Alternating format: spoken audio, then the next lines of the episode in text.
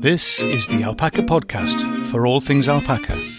If you're an owner, a soon to be owner, a want to be owner, or are just alpaca mad or love the fleece, welcome to the Alpaca Tribe. I'm Steve Hetherington.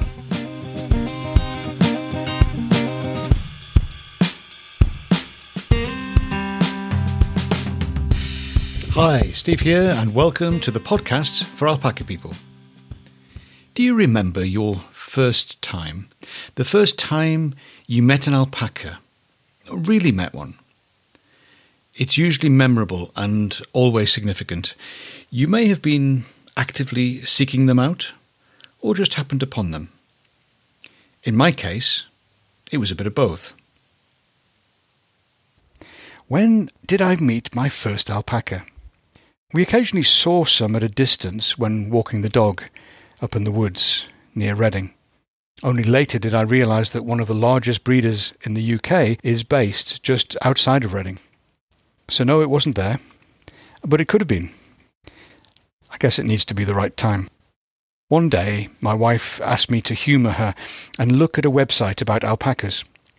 She'd been dropping subtle hints for some time, but I was being rather thick. We did not get to bed early that night as we devoured the detail and still photographs of the website. Our conclusion? We needed to go see some, and therefore organised a visit to a breeder in Devon. We went to see Chaz and Rachel of classical Mile End alpacas, just for a look, you know. You know what it's like when you're considering something and subconsciously you have already decided? your language changes from maybe and possibly into much more definite, we're doing this kind of language. As we walked through fields of beautiful alpacas, there was one of the females who stood out. I'm pleased to say she's still part of our herd here now. It was her eyes and presence that particularly caught our attention. Dear Hermione. Probably one of the key reasons we now have alpacas. All alpacas are amazing. Some are outstanding. Hermione, she's one of the latter. For Rowan, she had alpacas somewhat thrust upon her. Not that she was complaining. I met my first alpaca totally by accident um, when people I was working for were given a herd. And as I seemed to have the time to spare, I was told I was meeting alpacas and I was getting alpacas in two days' time. Wow. yeah.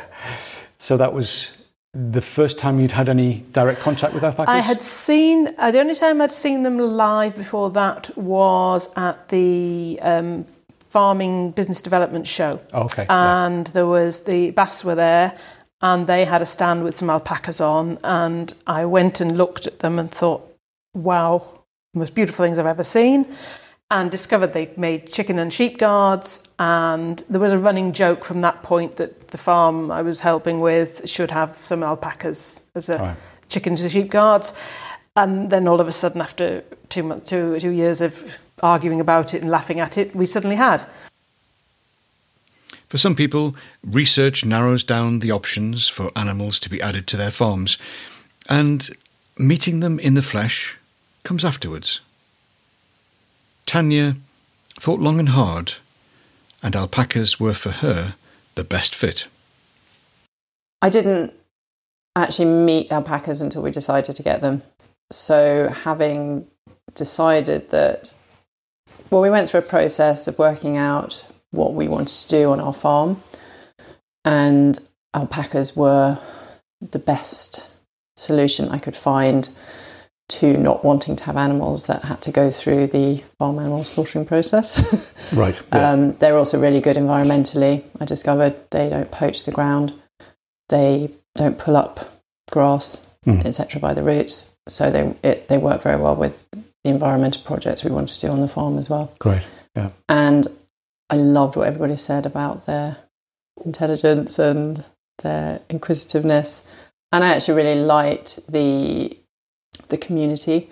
As soon as I got into it, I was like, this is this is what I want. This is I want animals as part of a community like this where mm. everybody mm. seems to really care about and love their animals and share their experiences. So as soon as I I kind of entered that world. I was like, yeah, this is this is what I wanted. It's interesting that there is an identifiable group of alpaca people, life philosophy and approach, and generosity and willingness to share. If you're seriously considering alpacas and edging closer, getting close enough to be hands on with them is important. Farmers or no experience of animals, both are attracted.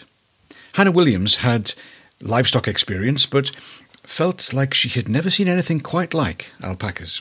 Right, well, I met my first alpaca on a family day trip to the Royal Welsh Showground um, and to the Smallholders Fair. And we were walking down through the animal sheds there when I came across a couple of llamas. So I had a look at them, never seen them before, and, and thought, oh, they look a bit scary, really. And then I moved on, and in the very next pen, there was a, a breeder standing there with these three lovely woolly alpacas. I could say it was love at first sight. I think it probably was, um, because as soon as I saw them, I thought they look incredibly gentle, and that's something that I perhaps wanted to own. I've been a farmer all my life, born and bred on a sheep and a beef uh, farm, um, so I'm used to animals, but I'd never seen an alpaca. And back then, which was what, I don't know, six or seven years ago, we hadn't seen alpacas on TV in the way that we do now. So it was a totally new animal to me. Didn't know anything about them, what they were, how you could keep them. Um, so it was a total surprise to me that this chap was living, I think, in Gloucester um, and he had his herd of alpacas. Often it's with a change of lifestyle, and alpacas find a place among the things that are being considered we met our first alpaca at Welsh Valley Alpacas. Mm, I remember. we'd um, we'd always had a keen interest in them, uh, and it wasn't until we moved to Wales that we we really had the opportunity to explore it and to look seriously at, at uh, the viability. Um, we didn't know very much. We did buy a book, as I recall, by Gina Bromage. Yeah, it's one of the classics. Yeah. Uh, and, and it seemed to answer a lot of questions, but it didn't give us the opportunity to go and see and touch and ask questions of you know, somebody who, who keeps them. I don't think we had any um, major concerns, and I think that when we came and visited on the open day, I think it I think it probably reassured us and reaffirmed that that was what we actually wanted to do. It was then a case of working out how we were going to do it. Can you get to go on a course to find out what's involved? I would wholeheartedly recommend that approach. Steve Cooper found it was helpful. Uh, so I met my first alpaca about uh, six years ago in Salisbury. Um, we'd read the Smallholders magazine and thought we'd have a little trial and see how we go. So we went on a husbandry course down in Salisbury and um, we then come back with five alpacas. Um, and basically we just you know their character um, and the way they come across uh, was more inquisitive than the other animals that we had sort of thing. So that's what's made us um, sort of start it and you know go for them sort of thing. Because they had that character and they were more than just a, a normal bit of livestock um, yeah. sort of thing. It was more than a sheep more than a pig. It was it was a more of an animal with a character and a personality. Of course, sometimes opportunities arise. Someday, maybe, becomes today. It's happening. That was Jeremiah Owen's experience. I, I, I really thought about this because I thought, when was the first time I, I uh, met an alpaca? So I, I think it was um, we have a a, uh, a park here in uh, in in Santa Clarita, which is a town nearby where I live, and uh, they have uh, four alpacas there, and I believe that's probably the first place that I, I came across uh, some alpacas, and I just thought they were really kind of a, a, unique animal. I mean, you could tell just you know obviously by looking at them, but I always thought they were so neat. They kind of look like if you took a sheep and you crossed it with a giraffe, and then you know you cross that with a with a camel, right? So they kind sure. of are, are, are, such a unique looking animal that uh, uh, I, I, was uh, I was always kind of fascinated by them, and um, so before we had moved out to uh, where we live now, uh, which is in Acton, California, which is a, a rural part of Los Angeles, uh, we had talked my wife and I had talked about, hey, someday we'd like to get some alpacas, right? Um, and uh, here we are. yeah.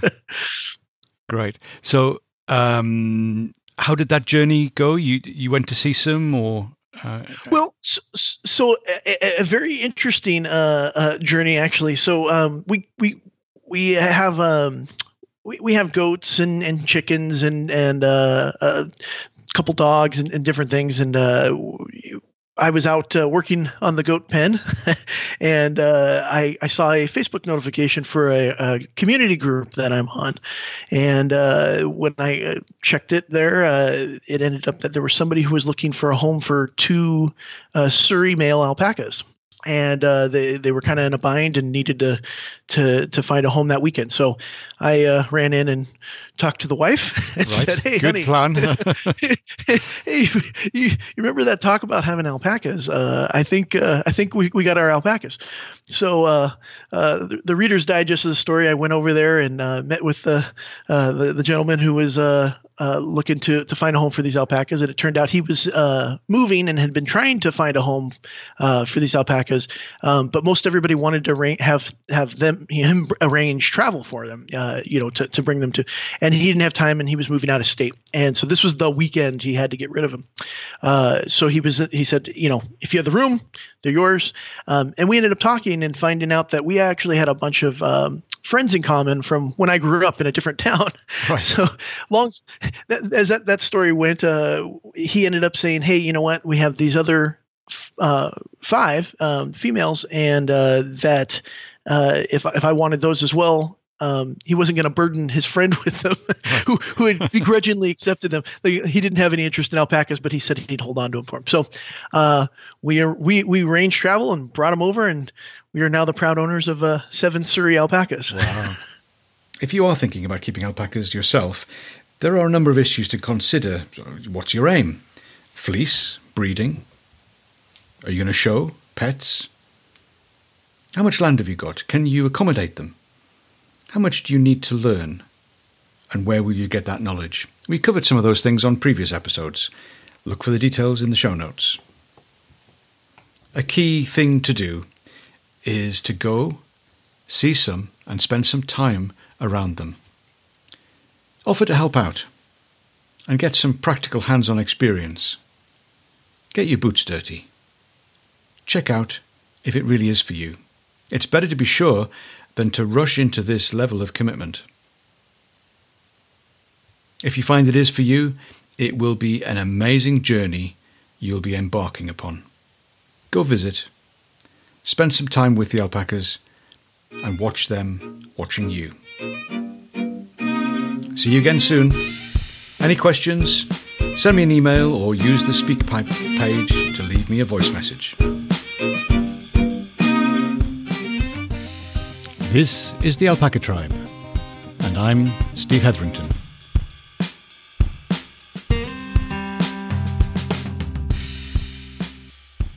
Have a great day.